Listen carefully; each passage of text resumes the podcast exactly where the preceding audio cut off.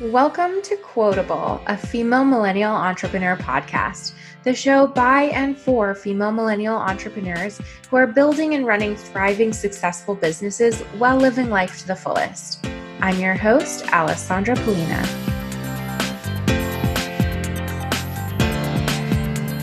I'm so excited to have Tanessa Shears on here today. She's a health consultant for entrepreneurs, and I'm really excited to hear what she has to say. Tanessa, thanks for coming on today. Hey, thanks for having me. So, I want to, well, we always start by just kind of hearing a little bit of the background of how you started your business, what it's all about, um, and what that journey has been like. So, let's, well, let's start there and then we can jump into all the amazing things that we're going to talk about today. Yeah, well, it has definitely been an evolution and it doesn't look anything today like it was when I started. Like today, I work with entrepreneurs as a, like a brain and body optimization coach. So I get entrepreneurs operating at 90% of their peak capacity so that they can show up and perform and be present in their business, get a lot done and you know be able to go home at the end of the day and enjoy their spare time or their time with their kids and their family, right? But it didn't quite start that way. I started actually as a lifeguard who was in the pool freezing teaching swimming lessons for a couple years and they gave me an option. They said, "Hey, well, if you want to get out of the water, you can teach aquafit. And that was kind of my first jump into health. It's like, well, yes, I'd love to get out of the water and teach hmm. aquafit. So I ended up uh, getting my aquafit certification and I loved the whole fitness and health thing so much that I completely switched from a communications major to a biomedical physiology major, went all the way through got my personal training designation, jumped out on my own, grew that to six figures. And as I was enjoying that and finding so much fun in that. You learn along the way as in your entrepreneurial journey, you know, you, where you started with just fitness, you start realizing that, oh, look what happens to my clients' results when I start talking about food. And now I incorporate sleep. And there's all these different layers, kind of like an onion that have built on to the practice that I now have today, working with entrepreneurs to help them optimize for their business so they can grow faster. I love it. So, what does that really look like? Like, in terms of how you work with people, just like not as a sales pitch, but I'm just curious, like what does the day to day of your business look like? Like how do you work with people? Yeah, I do it as a one on one. So we just get together. It's almost like I took my one on one in person practice and put it online. So it's a one on one meeting a week. And I use specifically something called biohacking. Are you familiar with that word? Yeah, a little bit. But just in case people who are listening aren't, like what would you yeah. So it is. yeah. Biohacking is basically being able to hack your biology and it's doing things through self experimentation that all can be measured and quantified so that you can make results on your health. So it can be as simple as something, you know, like meditation or eating whole foods, or it can be something as complicated as like, you know, wearing blue light blocking glasses or getting, you know, elect- electromagnetic field therapy. There are so many different ways that you can use biohacking.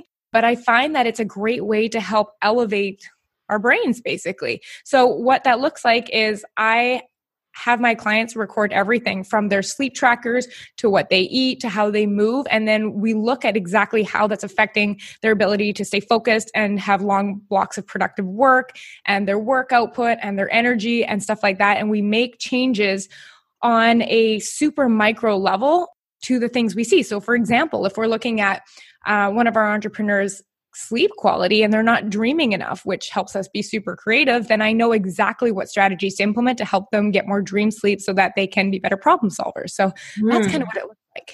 Wow. So, I mean, that's probably a long answer, but how do you make people get more dream sleep to be better problem solvers? That sounds like something we all should know. Ooh, yeah. So the best thing that they can do to get more dream sleep is actually to pull out blue light before bed because it has a direct impact on the amount of dream sleep you get each and every night. And blue light is the the type and the frequency of the light that comes from the screens we look at like our phones and our computers and our TVs and stuff like that. Right. Oh okay. So well i wasn't going to dive right into some of these things yet but now i know. So do you just do you tell people to wear the blue light glasses and to obviously stop looking at screens but like a couple of hours before bedtime is that kind of like one of the big things we can do I mean, that would be ideal, but we're talking to entrepreneurs here. So right. it sounds so impossible, right? right. It's like for, and especially those of us that are parents, like, well, hey, maybe that's the time that we get to get work done, right? So, yeah. I mean, when I look at strategies to implement, we look at a good, better, best. Like there are different levels of effectiveness and something that every single one of us can do are put blue light filters on our devices. And like with our phones, it's built in. It's called either night mode or blue light filter, but there's free apps that you can download for your browsers called Flux. I think it's f.lux. And what it does is you can set it to a schedule. So, say 7 p.m. to pull the blue light out of your screen so it's not affecting your sleep as much. So, that is something that, I mean, everyone can do. But then beyond that, you start looking at things like, well, what about blue light blockers? And there are these really awesome glasses that I always recommend to my clients. I wear them myself. They have red lenses in them and they filter out blue, green, and purple light spectrum. So, wow. what this does is it allows us to have more melatonin release. And melatonin is the hormone that allows us to fall asleep easier and stay asleep. And if we can remove the blue light in the hour or two before bed, we are going to have a much deeper and sounder sleep where we are getting high quality and not having it be interrupted by wake ups and by by all kinds of stuff like that. Yeah. Oh my gosh. So wait, first of all, do you have like a link for those glasses that I can look at and maybe share on here? Is yes. that something you buy online? Yes, I can definitely share them with you. But okay. the the brand there's there's lots of different brands out there. I know that uh, the one that I personally invested in were uh, was called TrueDark, just because the man that actually owns the company is the founder of biohacking. His name's Dave Asprey, and so yeah, I was like, well, I'm going to try those out, and they are wonderful. Like when I put those on, I get so drowsy, I get sleepy. Like I've fallen asleep in conversation with my poor husband, but they wow. they are just such a wonderful way to be able to still go about your evening and have amazing sleep. So here uh, this might not be like something you can answer, but I feel like I fall asleep really easily. I've never fallen asleep more easily than in the last couple of like years, ever since I guess I had my son and like my business at the same time. I fall right asleep. I never have any of that. Pro- you know, people are like, oh, I like lay awake for hours at night, like thinking about things, whatever. Growing up, I always remember feeling like I was lying there for hours, like unable to fall asleep. But I just feel like in the last like several years, i am just always so tired. I fall asleep as soon as I lie down. So that has never felt like a problem for me. But I also doubt that I'm having that deep sleep. So is, is there any kind of way to tell if like am I am I getting sleep but it's just like maybe not as good? I feel like I haven't slept deeply since I've had my son. Like I wake up at the slightest any like my husband's always like, What are you doing? I'm like, I hear I hear him. Like I can tell anytime he's like rolls over in his bed, I like wake up, you know, to make sure he's okay. Is that I, which I mean, I don't know if that's even negative. Like, I feel like I don't want to sleep deeper than that because I don't want to like miss something if he needs me. But is I guess that's my the short question is is there a way to tell if I'm sleeping easily but not sleeping deeply? And then just like as a mom, like is that okay or should I be trying to sleep deeper and you'll just be like, you know what, you're going to be fine. Like you don't need to wake up at every noise that happens in the house. Yeah, it's so interesting. I feel like the second I became a mom, I grew this amazing ability to hear everything. Yeah. Yeah. And so I know exactly what you're talking about, but I sleep with a sound machine and earplugs, and I am still fully aware if she needs me during the night, right? And yeah. so going to your question about knowing I guess what kind of sleep you're getting, there are really just easy ways to like invest in minimal based trackers that you can get. Like a basic Fitbit, like the cheapest one you can get is one that measures your heart rate is one of the easiest ways. I mean, there's lots of different brands. You can get them from Garmin and there's fancier rings that you can get called an Oura ring. But basically, when you wake up, they take a look at the amount of movement you had during the night and your heart rate fluctuations, and they make an assessment of where you spent time dreaming or awake or uh, in deep sleep. And then it gives you it as a percent. And there's little percent goals that we like to hit in terms of how much deep sleep and how much REM sleep each night. Mm, okay, yeah, maybe I should get one of those one of those things and see because I would be curious to find out. Like, I feel like I'm one of those people I've always, I feel like I need like kind of a lot of sleep. Like, I need a fair amount of hours in order to feel rested. But I wonder if I'm not getting great sleep and maybe I could use less, but have it better somehow or something. I don't know. Interesting. Yeah. And I, I, know exactly that feeling you have because I was like that before I got a Fitbit. And one of the things that I was so surprised about is I would go to sleep at like 10 30 and wake up at 6 or 6 30. And in our brains, that was eight hours of sleep, right? right. But what we don't know until we're actually looking at the numbers of our sleep is that it is totally natural and normal for us to wake up briefly, although we may not be aware of it at the end of our sleep cycles. And some of us even are aware of the times we wake up. So, like for me personally, I've been able to bring my wake time down to about 30 to 35 minutes per night. But if I was only giving myself seven and a half hours of time to sleep, I'm not taking into account the 35, 40 minutes that I'm awake during the night, right? So mm-hmm. that is now taking away from the quality of sleep. And when I begin working with entrepreneurs and I'm analyzing their, you know, sleep tracking data in a spreadsheet, most entrepreneurs are awake between an hour and hour 10 per night fitfully waking up, tossing and turning. So what feels like might be seven hours sleep, eight hours sleep on the clock might only be six and a half, six hours 45. And that's why we're feeling so tired, regardless of if we think we're doing a good job sleeping. Mm, interesting. Yeah, that would be so good to know. So, yeah. so if if you see that, like you have things that you know that you can try to adjust or like change in order to make sure you're actually like optimizing the hours that you're spending in bed. Yeah, definitely. And I've got like six strategies that I can share too, which I find are the go to ones that are going to make the biggest difference for the amount of energy and time invested. Oh my gosh. Yeah. Can you share some of those with us right now? You mean? Yes. Oh, yes. Absolutely. Um, so the first one is developing and resetting your circadian rhythm. So while that word, we may, a lot of us may not have heard that word before. We've heard of early bird and we've heard of late night owl. And whether we are early sleepers or late sleepers is about 50% genetic, but the rest of it, we can, I guess, fine tune, so to speak. So when I'm looking at, say, the sleep data for the first time of someone, one of the first things I look at are how consistent are our sleep and wake times. Because what happens is our bodies run on a 24 hour clock. That's essentially what circadian rhythm means. Things like our body temperature, our hormone releases, our sleep, a lot of stuff functions during the clock. That's kind of like why we get tired at night and less in the morning. It's because there's certain hormones that we're working with. So, a good example is right before you fall asleep, the hormone melatonin naturally ramps up to help you fall asleep. Whereas in the earlier morning hours, you know, you're looking at 4, 5, 6 a.m., the hormone cortisol is there for a reason to help wake you up. So when we're constantly changing our wake up time and our bedtime, we're never quite in sync with our hormones. So we wake up feeling tired because we've missed that up ramp of cortisol or you know we're going to sleep too late or too early or we have a lot of things that are disrupting melatonin production. So by having a consistent plus or minus 20 30 minutes start and end time for your sleep is hands down the biggest thing that's going to make a difference to your sleep quality. Hmm.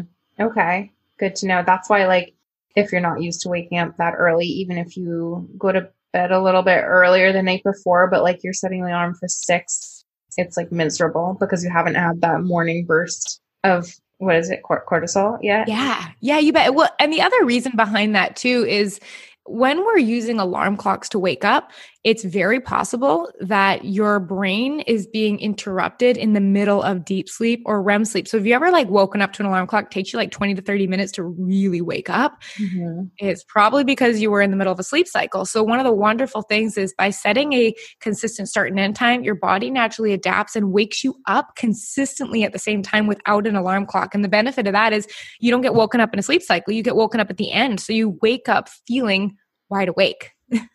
Yeah, totally. So I feel like for me, I mean, I think that's the one good thing that's come out of like the pandemic and staying at home all the time is that since I don't have to wake up early to bring my son to school, we've been sleeping later, to be honest. But I mean, you know, we're just as, I'm just as productive throughout the day because I'm definitely somebody who stays up late. I would definitely can like, I can stay up late and I can be pretty productive late. So, you know, I am one of those people who stays up to do work after he goes to bed and then sleep until like I feel like my body w- wants to wake up around like between seven and eight. And then I'm totally fine and good to go. And I feel like that can be the same amount of sleep as if I, you know, like when we used to have to go to school, we have to get up at like 6.30 or whatever it was. I don't even remember to get ready for school.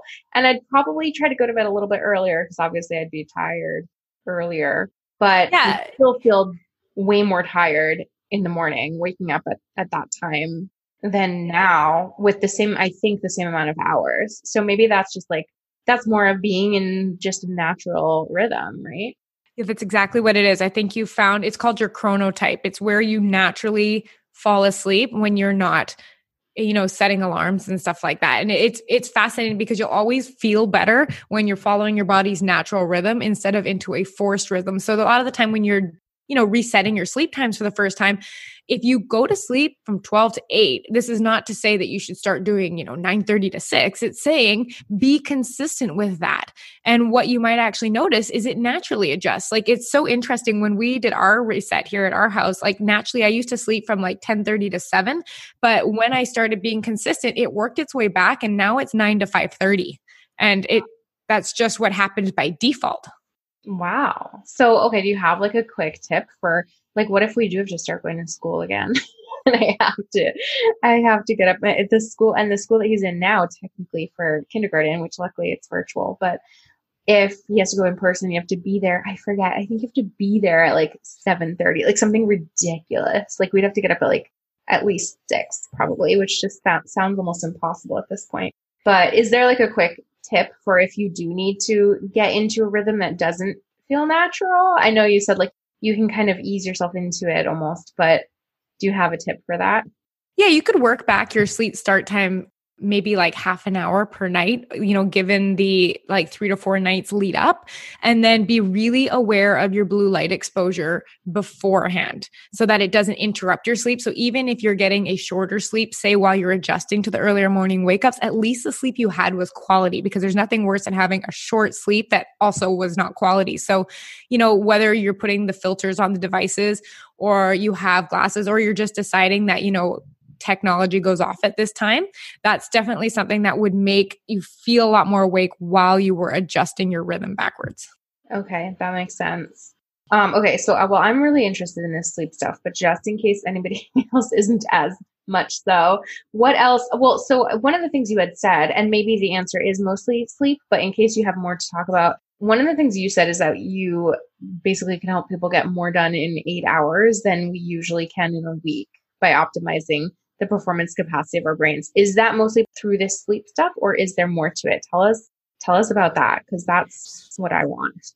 Yeah, you know, it is largely sleep, but I do have some other components that I can share. I like to think of sleep as like the 20% of your efforts that gets 80% of the results. It's it's the thing that we like to be like, yeah, I'm pretty sure my sleep's good. I'm fine. But I find it's one of those things that until you've really felt what it feels like to be fully focused and charged and awake during the day, it's like, oh, that's what I was missing. So when I'm when I'm saying that I help my clients get more done in a day that some people can get done a week, it's because when they come to me, what they often say is things like, Oh my gosh, I'm so good for the first morning hours, and then I completely crash in the afternoon. Or, you know, I buzz during the day, but I'm so tired that I can't even enjoy my family, or I feel unfocused, or I feel confused. I don't know what to work about. And what they're experiencing is called brain fog. And that's like the number one thing that I find I'm dealing with uh, with my clients over and over again. It's handling brain fog. So brain fog is is it's not really like a it's not a thing but it's more like a collection of symptoms. And it's things like uh, being forgetful and low energy and like feeling kind of confused about things and you can't really stay focused and you get distracted easy and like your thinking might feel cloudy or clunky. It's kind of like when you sit down to either write content or a newsletter and you just don't have any ideas and you're kind of feeling like it's it's not flowing smoothly. It's that feeling of being unable to ask your brain to perform because it's sleepy or it's unfocused. And I find that that a lot of the time is the big issue that is preventing people from really being able to go to work. And so they end up spending their days on what I call surface work. Uh, it's a type of work kind of like emails and Instagramming and posting, and it's stuff that really doesn't move the business forward.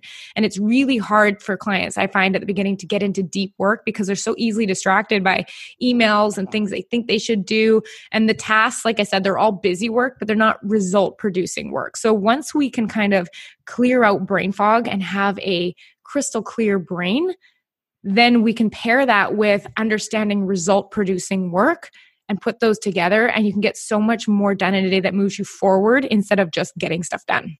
Yes. So how do we do that besides the sleep? You said there was one or it was a couple of other things.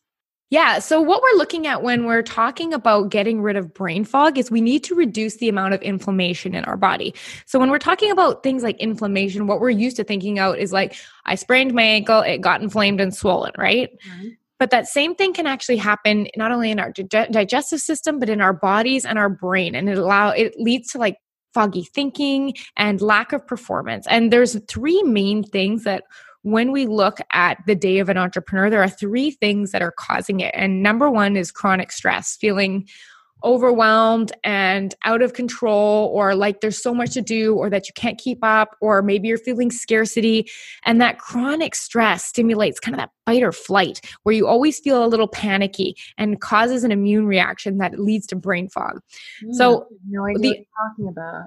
Yeah, no, definitely not as an entrepreneur, right? I can feel that feeling so well right when you say that. I know exactly what you mean. So, yeah, you have a way to fix that. Well, a lot of it is just understanding that there are two sides to our lives. There are our entrepreneurial selves and our non entrepreneurial selves. And I find that sometimes that line gets very blurred, where it just feels like we're either like in the family, but we're thinking about the business, but we're in the business and we're kind of working there, but we're also thinking we should be with our family. And it's really understanding that there needs to be a component of deep quality downtime built in intentionally into our schedule. And it doesn't have to be like things like bubble baths or making time to read. It can even just be things like when you're cooking, be present have conversations with people, put some good music on. It's allowing your brain to still work, but not have to be in a productive format. Like, even, you know, that kind of feeling when you go for a walk and your brain just kind of softens. It doesn't have to be like, producing results and creating sales pages and stuff. It's that kind of brain relaxation that we can build into stuff we're already doing that really allows for deep quality downtime to bring our nervous system out of fight or flight and show our brain that there's not an emergency. Nobody's dying because we treat our businesses like our lives. Like if there's a threat to our business, our brain and our body treat it like a threat to our actual lives. And our stress goes along with that. So we need to learn how to be able to bring that down. Yeah, that makes sense for sure. Yeah, I feel like being able to turn that off is, is so hard, but so important. That's one thing. Reading is one, like one thing that I've been able to do recently. Like I find even if I literally pick up a book for five minutes, it makes me feel so much better. Like, because it just does kind of serve as that reset because it's the only thing that actually can like shut it off in that way. But I like what you said about it doesn't necessarily have to shut off. It just has to kind of be working in a way that's not necessarily around producing results. I love, I love what you said. I think that's really important to think about because that's so true. We're so caught up in always being efficient and like trying to get as much done as we can and being very results oriented, I think, as entrepreneurs. And it's like, wait, have you let your brain have a second of like not having to be doing that? I feel like we don't yeah. need to do that. I, I agree. I agree. And it's so interesting when I ask people, like, so what do you do when you're not working on your business? Like, what are your hobbies? What do you mean hobbies? That's what I get the answer of. It's like we we lose uh, connection to who we were before our business, like what we enjoyed doing. And I'm I'm with you. I'm a reader as well, and just even making that 15 minutes before bed is such a like a decompression practice that really allows me to slip into sleep and get get the recovery that I need in order to show up the next day. Yeah. Yeah, totally. So so that's kind of like the brain fog thing. Yeah and that's that's a way to help with the brain fog kind of erase the brain fog a little bit. So you can be just more sharp with your work and your thinking when you are actually trying to be getting stuff done. Was there something else also yeah, there's there's three main components that I address first, and I kind of call these like the foundation of getting rid of brain fog because there's lots of fun like extra little things, but until the foundations are mastered, there's no point in going on to like all of the extra stuff like organizing your workplace. So, the, like I said, chronic stress, we've already covered like what quality sleep can do for your brain. The mm. other one is actually proper nutrition, mm. and not just about you know having optimal health or about weight, but about what eating food that creates inflammation in our body, because we're coming back to inflammation again, what that can actually do to our brains when we are eating food that are setting off an inflammatory response or that are damaging our gut Or the other thing that can happen is if we're constantly eating foods that cause our blood sugar to go up and down a lot, and that's leading to a lot of those energy crashes and lack in performance thinking. Oh, yeah. Okay. So, so normally you would just look, kind of track what somebody's eating throughout the day and try to see if you can tell if there are inflammatory things in the diet or if there are things to add or take out depending on like energy levels throughout the day. Yeah, well, what I like to do is I like to teach my clients about how the hormones in their body work with relation to food because there are certain foods that will cause your blood sugar to go up, but what comes up must come down. So when you're experiencing that down, that's when you're getting that drop in energy, right? So what we do is we look at, well, if we're talking about foods that are going to keep your blood sugar stable, we're looking at things like whole foods. So I ask really easy question. Does the food you're eating either come from the ground or did it have a mother? And if you can't answer looking at the food, it was probably processed and it's probably going to be wreaking havoc on your blood sugar, leading to all kinds of energy problems, uh, fatigue, forgetfulness, uh, being easily distracted, clunky thinking, that kind of stuff. Mm-hmm. Totally. What do you have anything to say on coffee? what if somebody drinks a lot of coffee throughout the day? You know what? Coffee, I drink coffee as well. There is only one thing that I always share with my clients is drink your coffee cut it off by noon because there is the actual caffeine that you're drinking binds to a receptor in the brain that prevents the sleepy receptors from binding. So it actually, the way it, caffeine makes us feel so alert is it prevents you from feeling tired. So, I mean, that works fine and dandy during the morning, but when we're trying to go to sleep, it's important. So the reason that I say noon is because caffeine is interestingly enough, it takes six hours for half of that caffeine to be absorbed and metabolized. So if you cut it off at noon at 6 p.m., half of that caffeine is still full raging in your body. And then you look at midnight, you've still got 25% of your caffeine. So if you're having coffee like two, three, four, or five o'clock in the afternoon, your sleep is absolutely going to be disrupted. Totally. That makes sense. Mm-hmm. I mean, I purposely sometimes have mine later in the afternoon so that I can stay up later if I feel like I have more stuff to do. So, but I know it's probably not necessarily the best thing. But again, I'm one of those people who I usually can do more at night than in the morning. So I sometimes have to get strategic with the coffee. But basically, it sounds like what we can all do is track our sleep and pay attention to those rhythms and make sure we're getting the most bang for our buck for our sleeping hours. Track our food and nutrition and making sure that we're eating basically like whole foods, not processed foods. And oh my gosh, what was the third thing? chronic stress, managing chronic stress. Yes. Okay. Yeah. Letting your brain kind of shut off. All of these things are going to cut down on that brain fog and let us be more productive when we're actually trying to like get a chunk of work done. Is there yeah. anything else besides that? That sounds like, I mean, that those all sound like totally reasonable things. Those feel like things we should all be able to do. Yeah, I think what people miss out on though is measuring the effect of them. So, like, we know that we should, you know, bring our stress down and we know that we should sleep. Like, but the problem is the actual implementation of it and seeing the results. So, for example, if you're able to monitor your sleep, then you what you want to be doing is okay if i do put the blue light filters on my computer, how does my sleep change and how do I feel because of that? Or if I choose to focus on eating only whole foods until, or at least during my workday, so maybe until 3 or 4 p.m., how does that affect my productivity? Or when I eat these foods, am i noticing any symptoms after? It's it's looking beyond it and applying it and understanding why we do certain things and that finding kind of that unique combination that works for you in terms of foods the amount and quality of sleep and what stress relieving tactics work.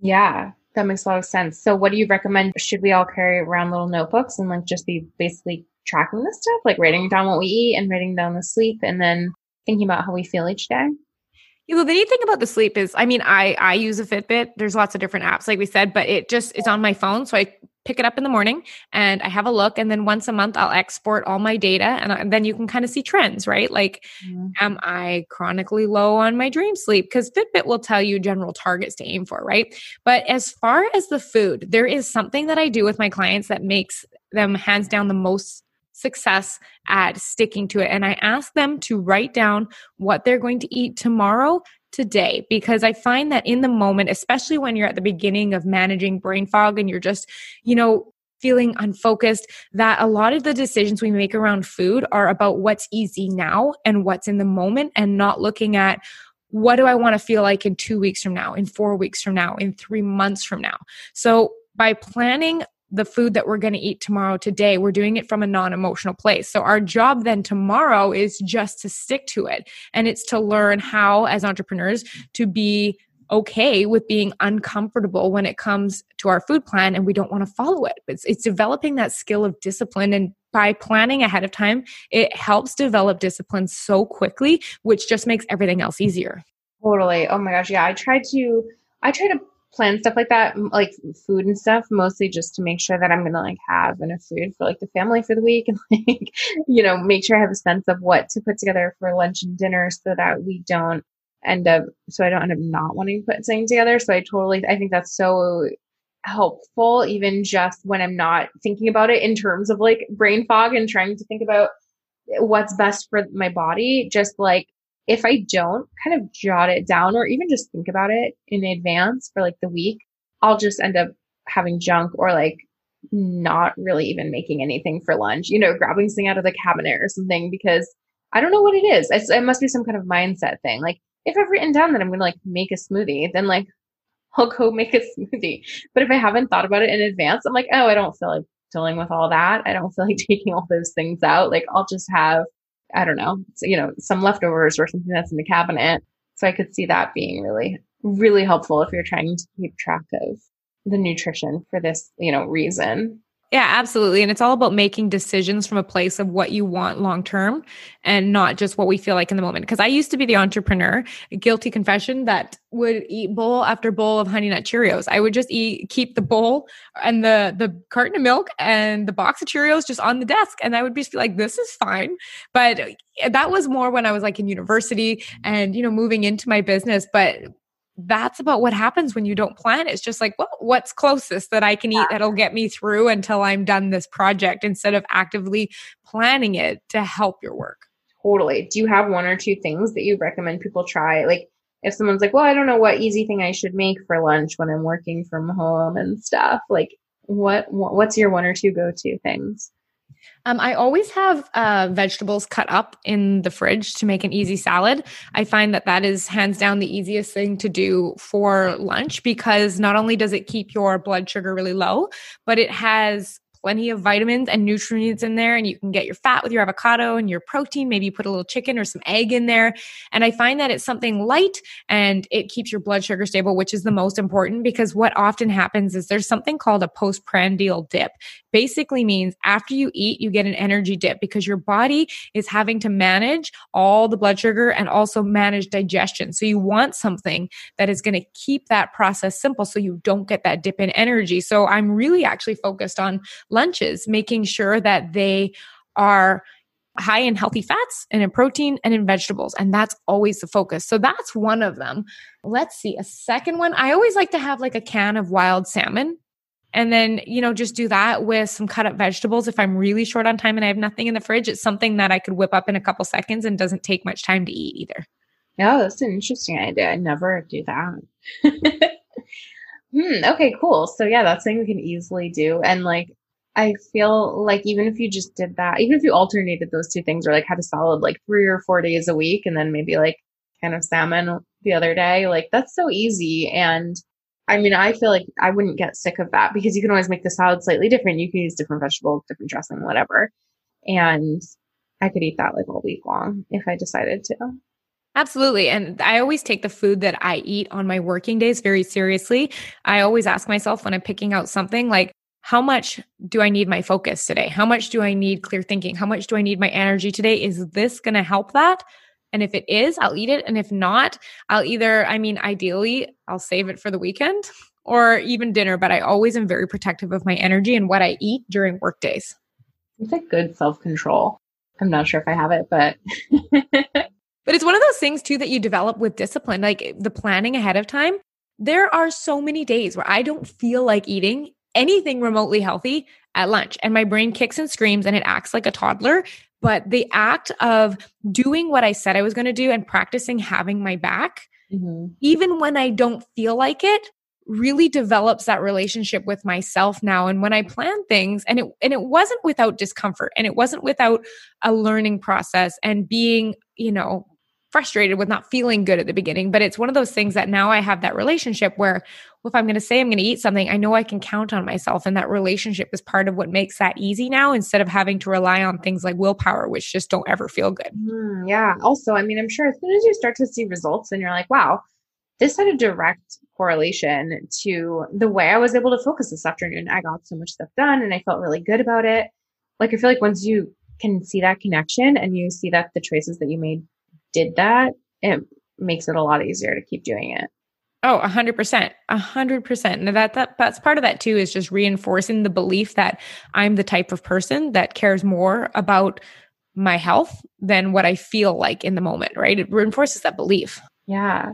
Okay, awesome. I think this is really helpful. And I mean, I, I love that it's like, it's like easy enough that we can all do it, right? And we can, there's no excuse to have a foggy brain next week, basically, after listening So I'm just curious, like in terms of you and your business and running your business, um, I assume you're pretty good at doing all of these things, but what else like does a successful day look like for you? Like just curious as like, you know, you as a business owner, a mom, a person optimizing your body and your day and your life like what does a good day look like for you yeah so most days i'm up between 5 and 5.30 and that's a lot of it because i go to sleep between 8.30 and 9 it's not because i'm forcing myself to get up that early that's just the way my brain works. So I'll usually get up and as a mom, like I know the traditional advice is don't go in your email and, you know, have time for you and exercise first thing in the morning. But like, you know how you do your work after your kids go to sleep? Mm-hmm. I do mine in the morning. So because that's the time that's available for me, I get till 8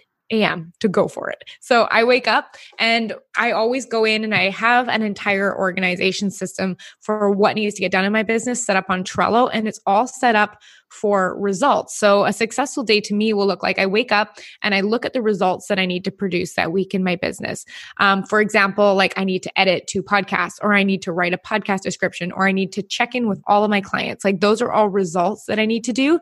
And I find that things like check emails does not produce a result. So a successful day for me will be getting the result oriented tasks. Like I have tangible results for the effort that I did that day mm-hmm. in my hand at the end of the day.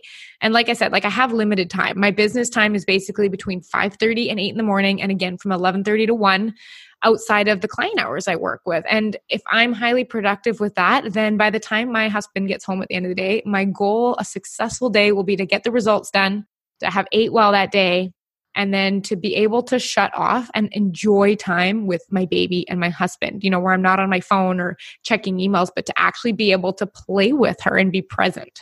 Mm-hmm. Yeah, totally. That sounds really good. And then she goes to bed in time that you can then go to bed by 8.39. That to me feels amazing because I can't even get my son to bed that early, which is one of the reasons why I stay up so late. So, you know what one of the interesting thing was is when our baby was born, we took the approach of, well, babies are humans and we're humans and we use these things for better sleep. So we understood that our sleep is always going to be at the mercy of hers because just naturally, if she's waking up, we're waking up. Mm-hmm. So that was one of the first things we had to fix. So I was like, well, what makes us sleep better scientifically when we look at and it's a, we were like can we develop her healthy habits so things like we've developed her circadian rhythm and we have her wind down routine and we make sure her room is blacked out and we remove blue light for her.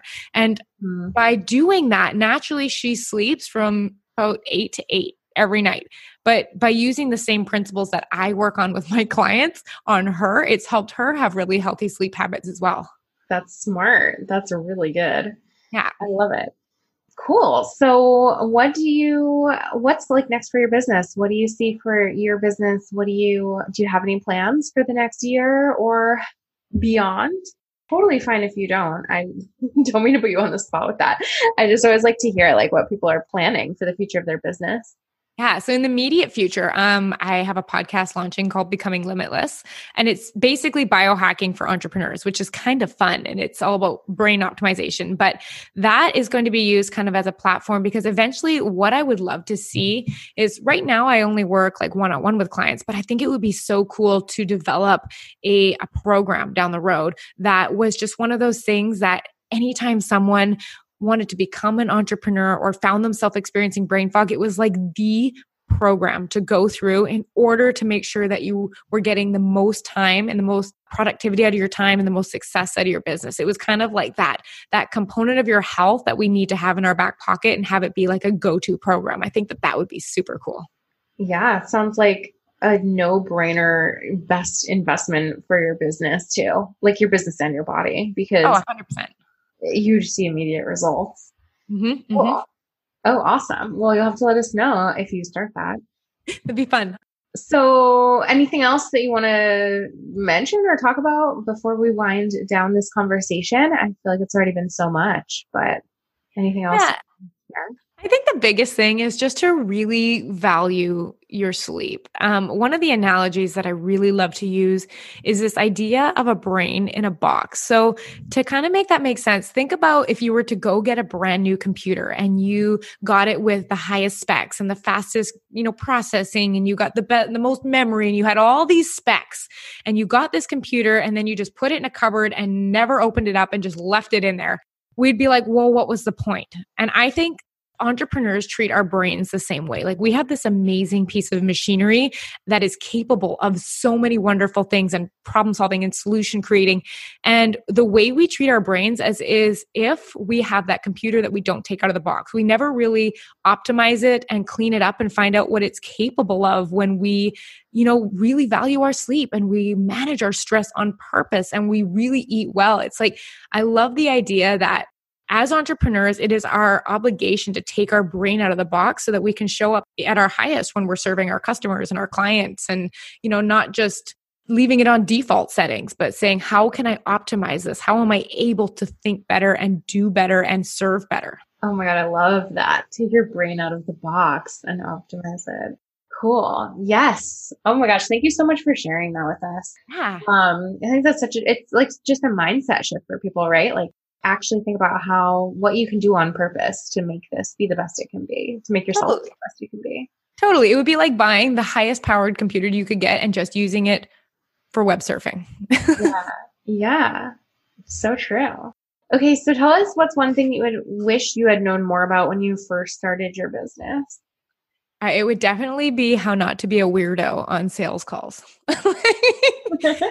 And I think that's something we learn as we go along. But in the beginning, we're all a bunch of weirdos on sales calls, and we don't know that that's normal, and we grow out of that. But I'm but by weirdo, I mean things like we get really graspy, or we get really anxious, or we don't have a flow, or we, you know what I mean? We don't actually show up to coach the client's mind and help them see see their own thinking so that where their solutions are and stuff like that. And we just are so focused on the sale instead of helping the clients. And it's, you know, after I went through an amazing, amazing coaching program that taught me how to, you know, that sales is coaching and coaching is sales. It's all about being able to be there in support of your clients whether they want to work with you or not and not be the weirdo that's only thinking oh my god do they, do they like me i'm going to make the sale. So that's wish i wish i would have known more about you know six seven years ago instead of only learning that in the last three or four. Yeah totally. That makes sense. That's such a good answer. No one has said that before i don't think. And what's one other piece of advice that you would share with other entrepreneurs in general? It's don't give up like ever whether you need to pivot, try something new, try a different model, don't ever give up. Because when I started and when I moved, I had a full, full coaching practice when I was doing just personal training. But naturally, when I switched online, it was that building up process again. Mm-hmm. And had I not been persistent and showed up no matter what and been that, you know, person of service that the people that were following me knew they could rely on and trust and was consistent and wasn't going anywhere and wasn't, you know, inconsistent. It was someone they could count on. That's when my business started to grow and understanding too that the effort you put in today may not show up for six months or a year. And so expecting just because you put up a post or, you know, you do a video that you're going to get clients off of that, you need to build that value and that takes time. So never giving up allows you to finally if you, you know, persistent having that person that takes a year to warm up with you that is ready to work with you, you need to be there when they're ready even if that takes a year.